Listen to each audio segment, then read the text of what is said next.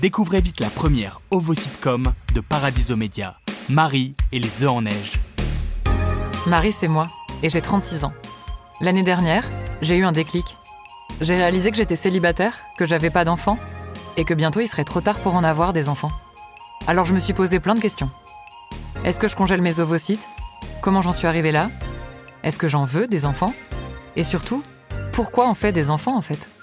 Cette question-là, je l'ai posée à beaucoup de monde. Et vous allez voir, c'est pas simple. Marie et les œufs en neige, c'est une série en 6 épisodes à écouter dès maintenant dans le podcast Journal Intime. La guerre d'Algérie reste une page taboue de notre histoire.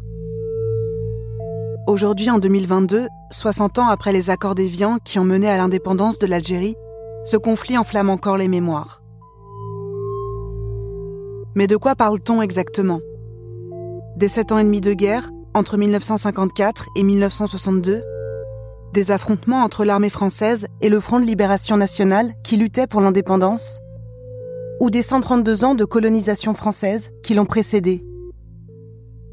Et puis, de quelle mémoire parle-t-on? Depuis quels endroits et avec quels ancrages? À l'heure où le gouvernement français prône la réconciliation et l'apaisement, j'ai voulu recueillir le témoignage de celles et ceux qui avaient eu accès à leur histoire familiale.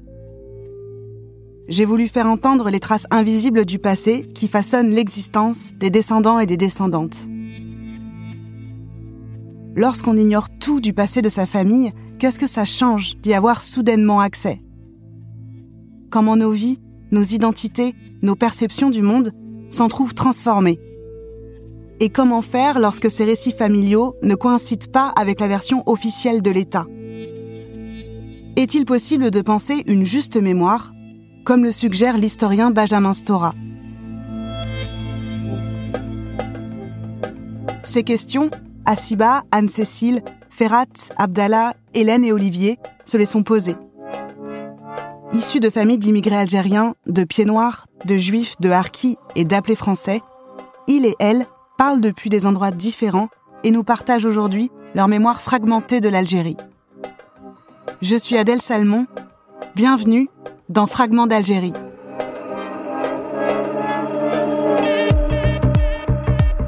L'Algérie, c'est la France, et la France ne reconnaîtra pas chez elle d'autre autorité que la sienne. C'est quelque chose de vertigineux, d'effrayant en fait. La guerre coloniale est une gigantesque affaire commerciale. Cette histoire reste un boulet attaché à l'État français. Qu'attendez-vous pour vous enlever C'est difficile de se figurer son grand-père comme un assassin. Le souvenir des harkis doit être gravé dans la mémoire nationale. C'est un déshonneur, monsieur le président c'est pas juste une histoire entre les gentils et les méchants, c'est un monde en noir et blanc en fait.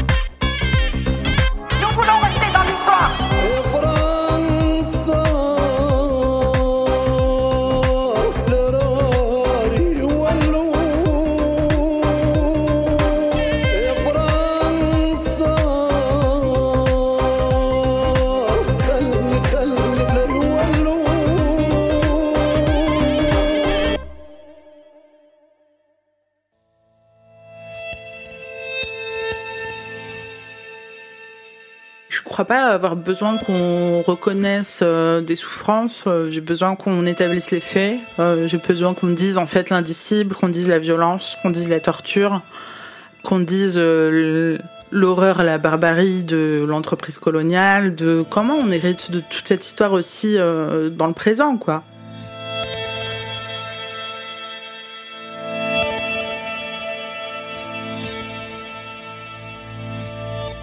Pour ce premier épisode, je suis allée rencontrer Asiba. Elle a 28 ans et elle a grandi en région parisienne, dans une famille d'immigrés algériens. Ses parents sont enfants et adolescents pendant la guerre d'Algérie. Ils sont élevés dans des familles engagées dans le FLN, le Front de libération nationale. Là-bas, ses parents ont connu la colonisation et la violence de la guerre. Ils ont 10 et 16 ans lorsqu'ils arrivent en France pour commencer une nouvelle vie d'exil. Il aura fallu plusieurs déclics à Asiba pour enfin accéder à son histoire familiale et comprendre que ses parents étaient nés colonisés dans l'Algérie des années 40. Comment grandir dans le silence de ces souffrances enfouies, dans un pays qui en est à l'origine et qui, 60 ans après, peine à les reconnaître?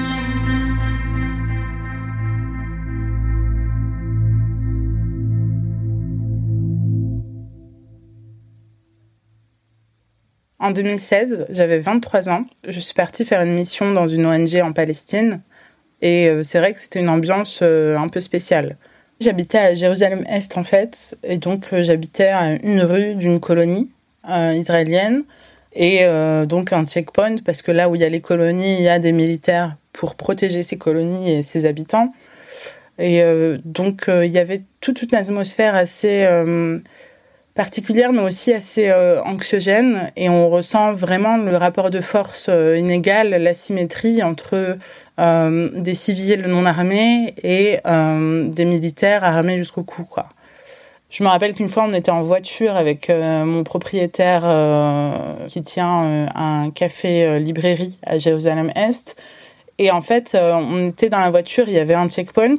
Il parlait au militaire comme si le militaire n'était pas armé, en fait. Alors que moi, j'avais plutôt peur euh, des, militaires, tout simplement parce qu'en France, on n'a pas l'habitude de, s'adresser à des gens qui sont armés. Et euh, du coup, cette espèce de, de banalité-là, c'est ça qui a fait remonter les souvenirs que, que ma mère m'a racontés pour me border quand j'étais petite, et notamment cette histoire d'elle et de sa chèvre et euh, de son âne qu'elle aimait beaucoup. Sa chèvre et, son âne étaient tellement beaux qu'il euh, y avait un militaire français qui lui donnait du chocolat pour pouvoir les, caresser. Cette scène-là, c'est un peu la, première scène euh, que j'ai imaginée de l'Algérie coloniale, finalement.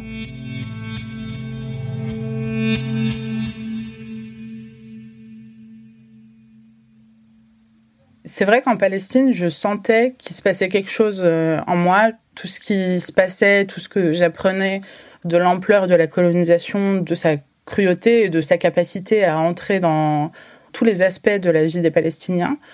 Ça, c'est quelque chose qui m'a beaucoup marqué. Et puis en plus, en Palestine, tout le monde me demandait d'où je venais. On me parlait palestinien. Quand on voyait que je ne comprenais pas, là, il y avait un moment de « mais euh, tu viens d'où ?» Et donc, du coup, je disais France, Algérie. Et là, il y avait des réactions euh, toujours positives et enfin, souvent excessives même. Euh, où on me ramenait à la guerre de libération, on me félicitait parfois pour la libération de l'Algérie. en fait, je me retrouvais à porter une histoire euh, glorieuse, alors qu'en France, en tant que franco-algérienne, plus tu rases les murs, mieux t'es perçu en fait. Et donc ça, ça c'est quelque chose qui forcément m'a amené à m'interroger parce que j'ai ressenti un sentiment d'étrangeté quand les gens étaient contents quand je leur disais que j'étais algérienne. Ça, j'ai ressenti que c'était nouveau et je me suis en fait euh, questionnée sur euh, qu'est-ce que ça aurait changé si toute ma vie on avait été positif quand je dis je suis franco-algérienne. Malheureusement, je pense que ça aurait changé beaucoup de choses. Et il y a sans doute eu des répercussions, c'est-à-dire vivre dans un pays où en fait ton identité, elle est, euh, elle est gênante, quoi. Elle est dérangeante. Et ça, je, je m'en suis rendu compte qu'à ce moment-là.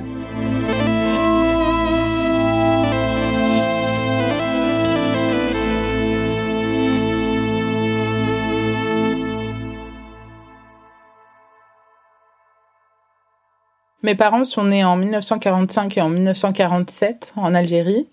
Ils ont grandi euh, dans, un village de la wilaya de Tlemcen, à l'ouest, euh, tout proche de la frontière marocaine. Et euh, je savais qu'ils venaient tous les deux de familles qui étaient plutôt engagées pour le FLN, qui luttaient pour l'indépendance. Je, savais que ma mère était arrivée en France pendant la guerre et mon père juste après la guerre. Et le reste, en fait, c'était des bribes d'histoire. Quand j'étais petite, moi, l'Algérie, j'en avais une vision très idéalisée, très fantasmée presque. L'été, on allait dans le, dans le village en fait euh, de mon père. Et donc euh, c'est un milieu très rural. Il n'y a rien à part des maisons, une mosquée. Euh, je me sentais très libre parce que parce qu'en France on était en appartement donc en HLM et enfin il fallait sortir dehors pour jouer. Alors que là en Algérie en fait le terrain de jeu c'était tout le village. Il n'y avait pas de limite et les copines de jeu c'était mes cousines.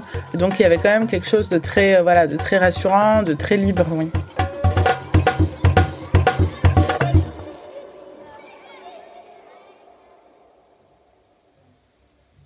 Euh, père était très proche de l'Algérie et en fait, il essayait vraiment d'y aller le plus souvent possible. Et quand il ne pouvait pas y aller, il le vivait très mal. En fait, mon père, je pense qu'il s'est toujours euh, projeté euh, dans un avenir proche en Algérie. Moi, je suis la dernière. Mais mes grands frères et sœurs, ils pensaient qu'ils allaient partir en Algérie à tout moment. Parce qu'il leur disait, on va bientôt rentrer, quoi. Et donc, euh, il y avait vraiment cette idée de retour imminent. Et moi, quand j'étais petite, c'était un peu la désillusion. Je pense qu'il se rendait compte qu'il était un peu empâté en France et que ça allait être compliqué de rentrer avec six enfants, dont certains qui sont déjà adultes.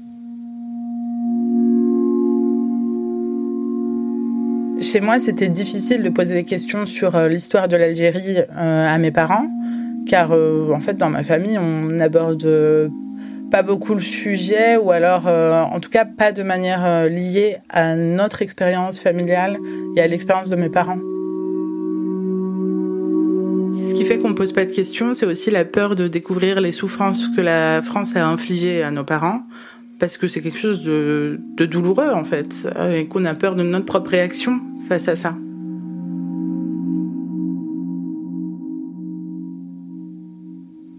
Chez nous, on emploie cette expression l'effetment, qui veut dire ce qui est passé est fini, euh, le passé est derrière nous.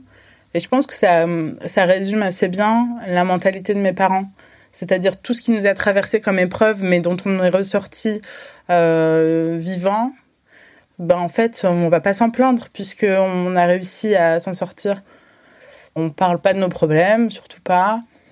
En fait, mon père n'est pas quelqu'un de très expressif. C'est quelqu'un qui, je pense, est dans une pudeur en fait euh, assez intense, notamment sur les sujets euh, importants et euh, notamment quand ça concerne l'affection aussi, ce genre de, de choses. Donc, avec ses enfants, il a été plutôt silencieux. Puis après, il y a eu quand il est tombé malade où il est devenu plus émotif et plus, euh, plus affectueux aussi, notamment avec moi. Pour moi, ça tombe assez mal parce que le moment où vraiment je m'intéresse et je sens qu'il y a des questions à poser, c'est aussi le moment où lui tombe malade. Et donc, il y a ce truc de laisse-le tranquille. Je prends mon courage à deux mains et je je décide de lui poser quelques questions. En fait, euh, je m'interroge presque à haute voix avec mes parents en leur disant pourquoi on n'en parle jamais, on parle jamais de votre enfance, etc. Mon père me répond euh, il vaut mieux ne pas savoir, c'est trop triste.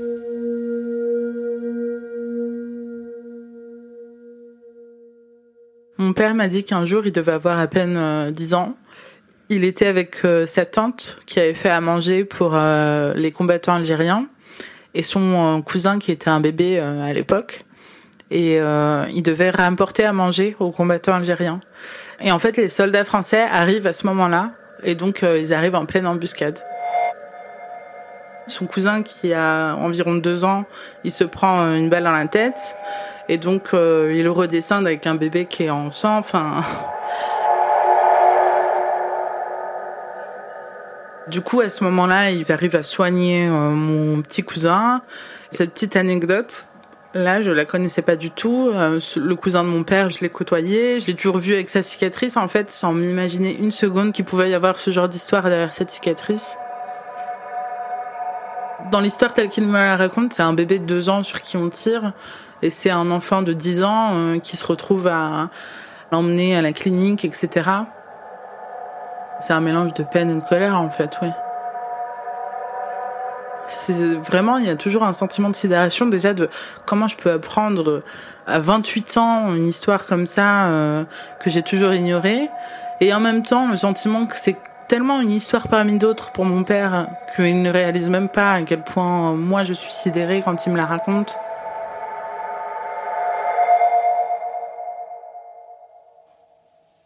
Mon père est décédé en 2020. Et euh, en fait, à ce moment-là, j'implose devant ma mère et euh, elle a accès à toute, euh, toute ma peine. Il y a le deuil de mon père, il y a le deuil d'une histoire auquel on n'aura plus accès désormais. C'est la vie qui impose voilà, un point final à un dialogue qui a à peine commencé finalement. Et donc, bah, je dors pas pendant des mois, je ne sors pas pendant longtemps.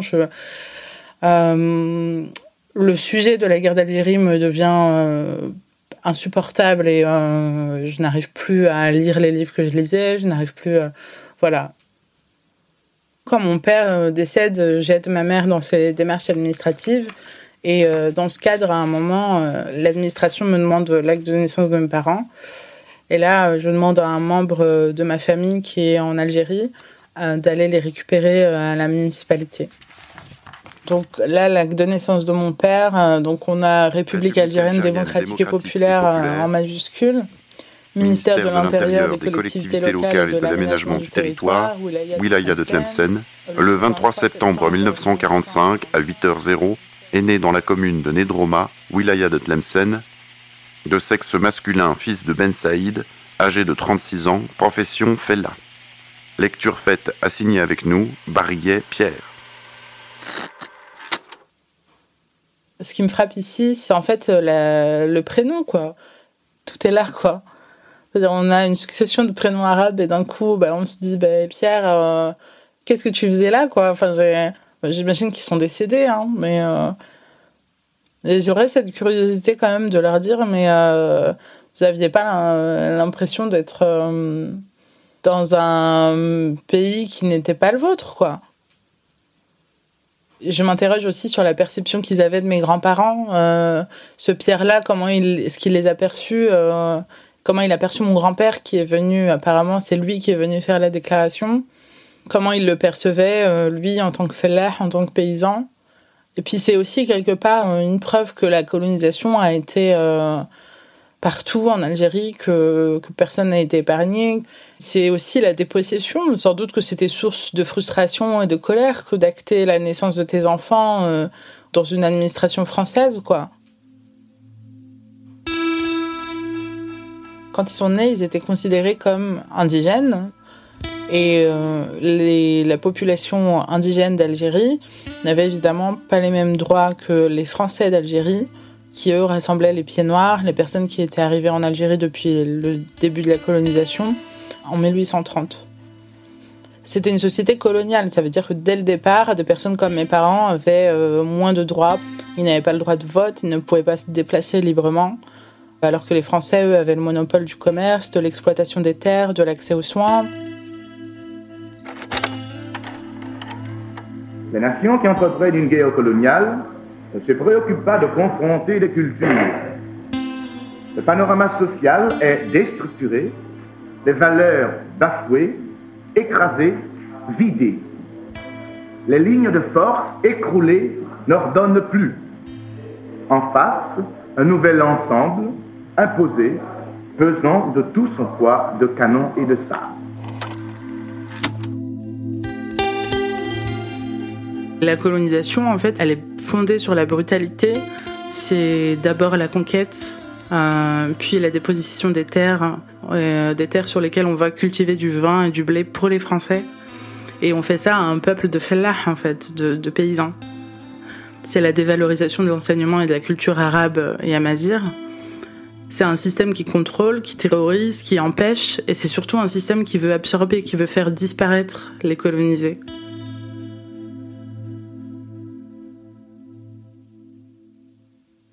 Le décès de mon père, ça a été un déclic supplémentaire. Ça a vraiment créé une urgence, presque de l'ordre du vital, en fait, de la survie. Et je me suis dit que j'avais besoin de récolter des informations sur ma famille maintenant, avant que les autres partent aussi. Je fais des petites interviews de ma mère, je l'enregistre euh, bah, à la maison. Et je lui dis en fait que, bah, que j'ai peur de ne pas savoir et que j'ai peur que son histoire m'échappe, que j'ai peur euh, qu'elle me dise pas tout. J'ai peur d'avoir des questions après son décès aussi et qui restent en suspens.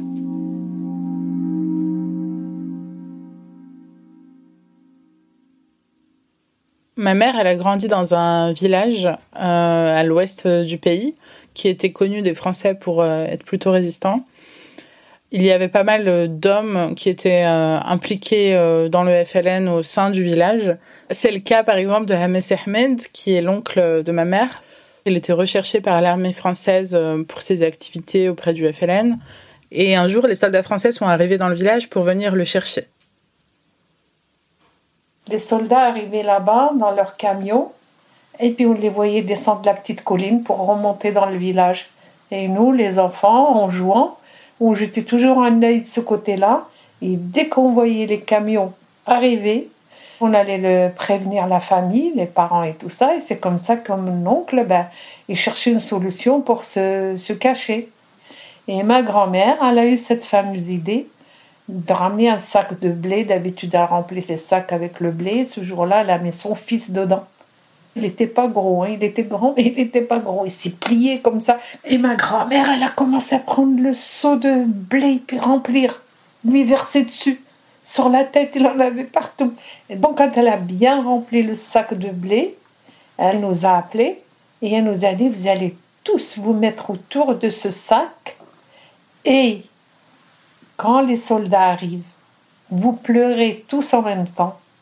Vous pleurez, pleurez, pleurez. Et celui qui pleure pas, moi je vais venir vous voir et je vais vous pincer tellement fort que vous allez pleurer pour de vrai et bien comme il faut. Quand les soldats sont arrivés, nous on commence à hurler. Mais commence à pleurer et appeler maman. Mais t'avais peur ou pas? Je me rappelle pas de la peur.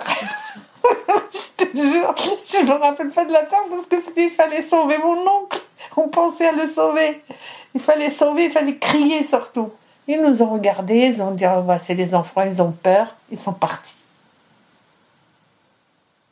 Cette archive, ça, enfin voilà, elle me fait sourire quoi. Même les choses les plus euh, potentiellement traumatiques, elle va les raconter entre deux rires. Je, je trouve ça assez caractéristique euh, chez elle. Elle se justifie de rien parce qu'en fait, elle sait que euh, l'injustice ne venait pas ni bon pas d'elle parce qu'elle était une petite fille, mais pas même de sa famille qui a juste essayé de de résister à l'injustice qui leur a été imposée.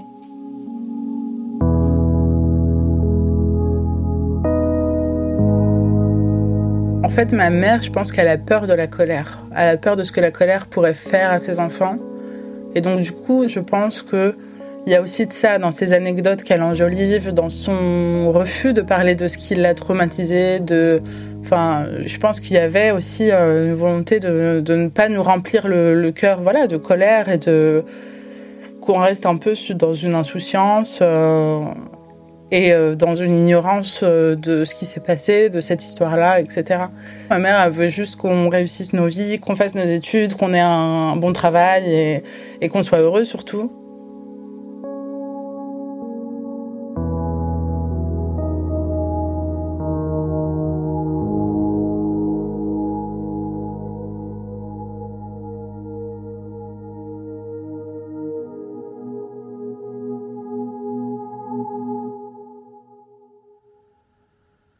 Pendant mes échanges avec ma mère, j'ai aussi appris qu'elle avait été euh, assez proche de son grand-père euh, quand elle était petite. Elle s'en souvient très bien. Euh, surtout qu'à l'époque, il avait un âne et il l'emmenait souvent en balade. D'ailleurs, aujourd'hui, des années plus tard, ma mère se demande si son grand-père ne se servait pas de son âne pour transporter des courriers clandestins destinés au FLN. Quand elle était petite, elle voyait juste que son grand-père faisait beaucoup de trajets entre son village et la ville la plus proche. Elle n'a jamais trop su pourquoi. Et puis euh, plus tard, elle a, elle a su que d'autres membres de la famille avaient soutenu le FLN de cette façon. Et donc, mon grand-père, il m'a emmené avec lui. Il m'a mis dans le khourj. C'est comme deux gros paniers attachés l'un à l'autre, composés sur l'âne. Mmh. Et puis, on mettait une petite couverture et on t'installe dedans bien, bien tranquillement. T'es accroupi dedans, t'es assise, quoi. Et voilà qu'à mi-chemin, en pleine nature, qu'est-ce qu'on croise les soldats? Ah, Moi, j'ai eu peur. Hein. J'avais peur. Qu'est-ce qu'il allait se passer? On était tout seuls. Et je me suis dit, peut-être qu'ils vont me, me voler, moi.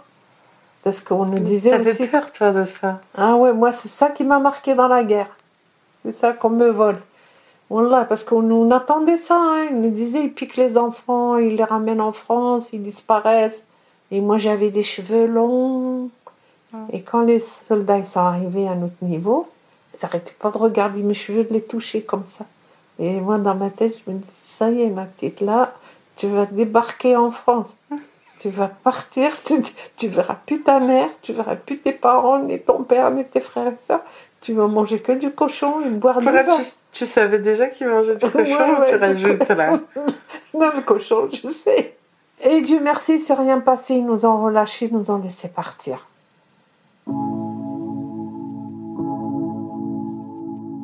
Parfois, j'ai un peu du mal à, comprendre euh, ce rire. Euh, c'est comme ça, on, rigole même dans le pire en fait. Et puis il y a toujours aussi un peu euh, des petits trucs marrants même dans le tragique là quand t'as dit tu verras plus personne, tu vas manger que du cochon. Donc du coup quand elle raconte ça, c'est forcément tu rigoles. En fait, le décalage entre euh, ses croyances et sa perception de petite fille et la violence politique qu'elle décrit par ailleurs, c'est ça qui fait aussi que c'est marrant c'est la, la, fille euh, d'un imam, donc euh, elle a dû apprendre très tôt que elle devait pas manger de porc euh, et que tout ça c'était interdit. Donc oui, elle voit les Français à travers en fait tout ça, tous ces interdits là que eux se, se permettent en fait. Et ça représente aussi euh, enfin sa culture, ses traditions et son identité quoi, le fait d'être musulmane et dans le contexte colonial refuser de, de devenir comme le colon de disparaître, préserver son identité, c'est déjà un acte de résistance finalement. Et euh, c'est pour ça, à mon avis, qu'elle associe le fait d'être euh, arrachée au sien et de manger du cochon à en fait le fait de devenir française et la peur de disparaître, c'est ça aussi.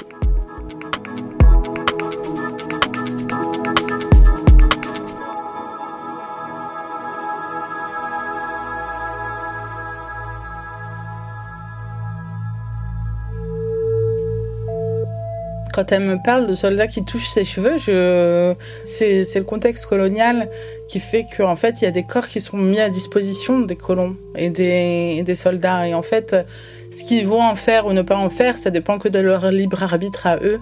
Et c'est ça qui est profondément injuste et qui est profondément violent, mais ils ont touché ses cheveux peut-être, euh, voilà, juste euh, comme ça, mais en fait, ils auraient pu faire pire. Et c'est ça qu'on se dit à ce moment-là. Quand on commence à remplir un peu le puzzle et avoir une vision d'ensemble, on se rend compte que ni femmes ni enfants n'étaient épargnés par la violence coloniale. C'est pas que les personnes qui étaient euh, engagées au FLN et qui avaient fait le choix, euh, voilà, de résister activement, c'est en fait tout le monde. La colonisation euh, n'a épargné personne et est venue dominer tous les corps algériens, peu importe leur âge, peu importe leur genre. Et oui, ça c'est Enfin, oui, je ressens de la colère, oui.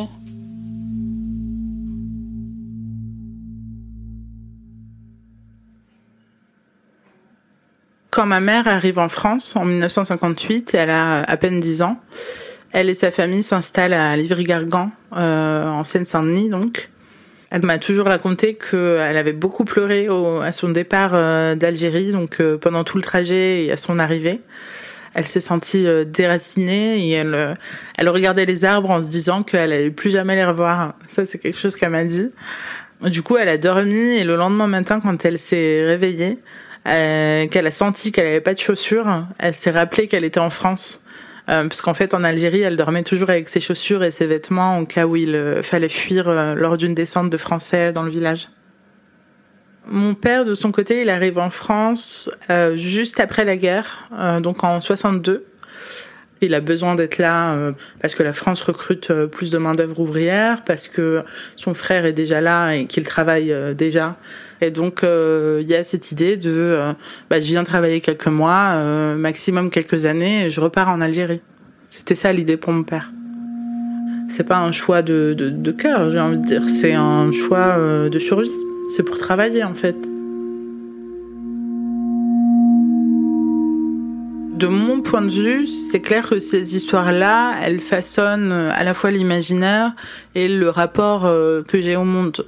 C'est aussi avec euh, toute cette histoire-là que je porte, que je suis élève au collège, au lycée, etc. Et c'est avec cette histoire-là que j'écoute mes profs balayer la guerre d'Algérie, mais très rapidement, parce que par inconfort ou que sais-je, mais en tout cas, ils la balayent assez rapidement et puis ils en racontent euh, 1%, quoi. On nous dit pas, en fait, l'injuste, on nous dit pas le racisme, on nous, on nous raconte pas tout ça. On nous raconte pas la brutalité de la conquête. On, On nous dit la colonisation c'est de 1830 à 1962 et voilà c'est tout, comme si les Français étaient arrivés et puis c'est tout quoi.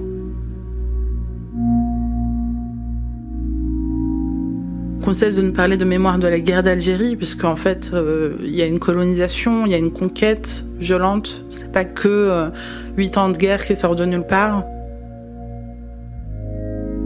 Je pense que j'aurais été moins en colère si on m'avait euh, raconté l'histoire de l'Algérie. On nous enseigne certains auteurs en nous parlant de lumière et en nous parlant de l'apport positif qu'ils ont pu avoir sur la philosophie, sur la pensée politique, etc. Sans nous dire qu'en fait, ils étaient parfois de fervents défenseurs de la colonisation. Et donc euh, forcément, oui, c'est presque naturel et c'est presque automatique de prendre la distance du coup sur les récits qu'on te raconte.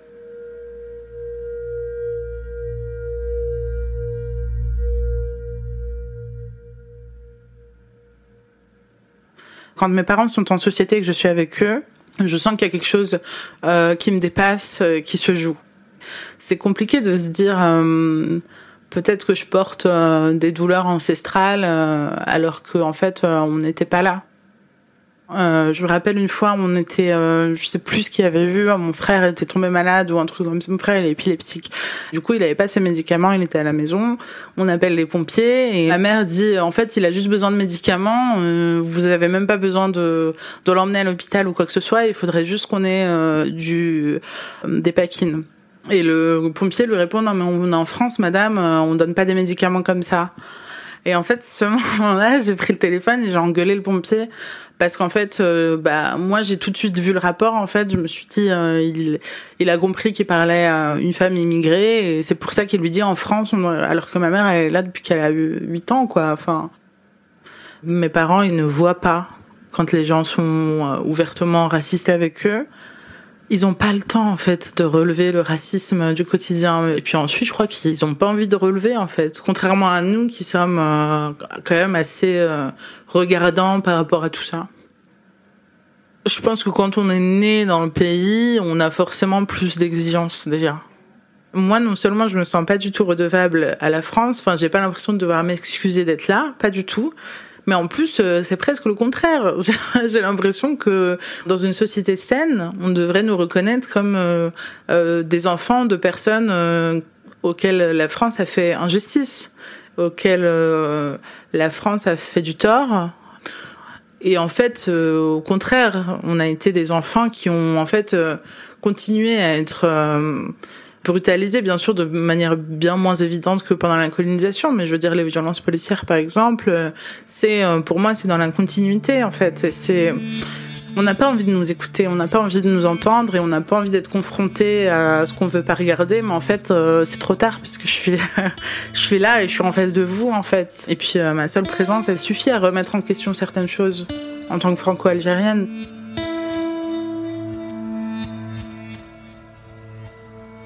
En France, il y a quand même cette idée, on a l'impression que si on n'est pas français, on n'aime pas la France. Non, on peut être algérien et être euh, très à l'aise avec le fait d'être en France, euh, très à l'aise avec la culture française.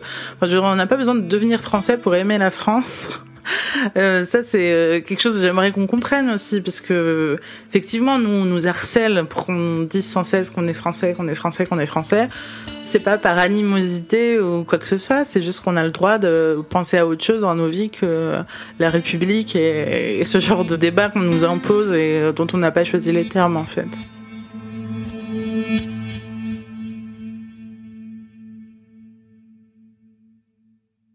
J'ai pas envie de m'amputer pour pouvoir être considérée comme euh, une citoyenne à part entière, etc. Ça ne m'intéresse pas. Je trouve ça euh, aliénant. Et puis, je pense que on hérite euh, sans doute des traumas, etc. Mais, je pense que si on hérite du du trauma, on hérite aussi de la résilience, des ressources qu'ont eu nos ancêtres. Et ça, j'essaye de pas l'oublier parce que je je me considère pas du tout comme une fille, comme une petite fille victime, loin de là.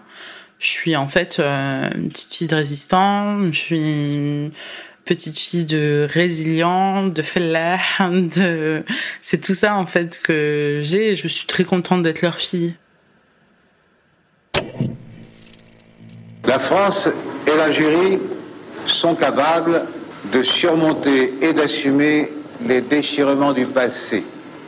Alors vient le temps de la mémoire et de la reconnaissance. Nous avons le respect de toutes les mémoires. Cette espèce de brouhaha des mémoires, euh, cette espèce d'idée selon laquelle il faudrait écouter tout le monde, entendre tout le monde, reconnaître les souffrances de tout le monde. Je m'y reconnais euh, pas trop, à vrai dire. Le moment est peut-être venu de la réconciliation. François Hollande juge le moment propice. Une solennelle, en même temps qu'évidente, réconciliation. Devoir de mémoire et réconciliation. Après des années de violence. Je ne sais pas pourquoi, est-ce que quand on parle du dossier de la guerre d'Algérie, on parle tout de suite de réconciliation?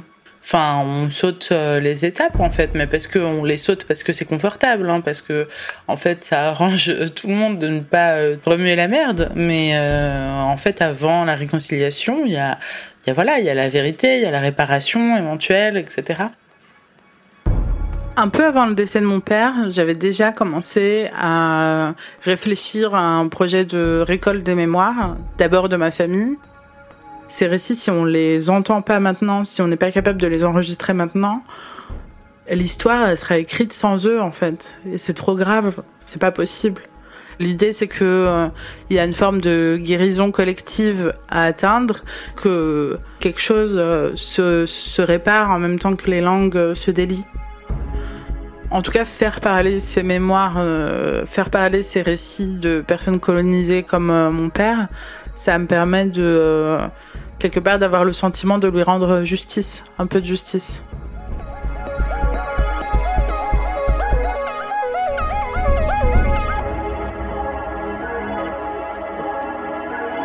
Fragment d'Algérie est une série écrite, enregistrée et racontée par Adèle Salmon. Produite par Paradiso Media.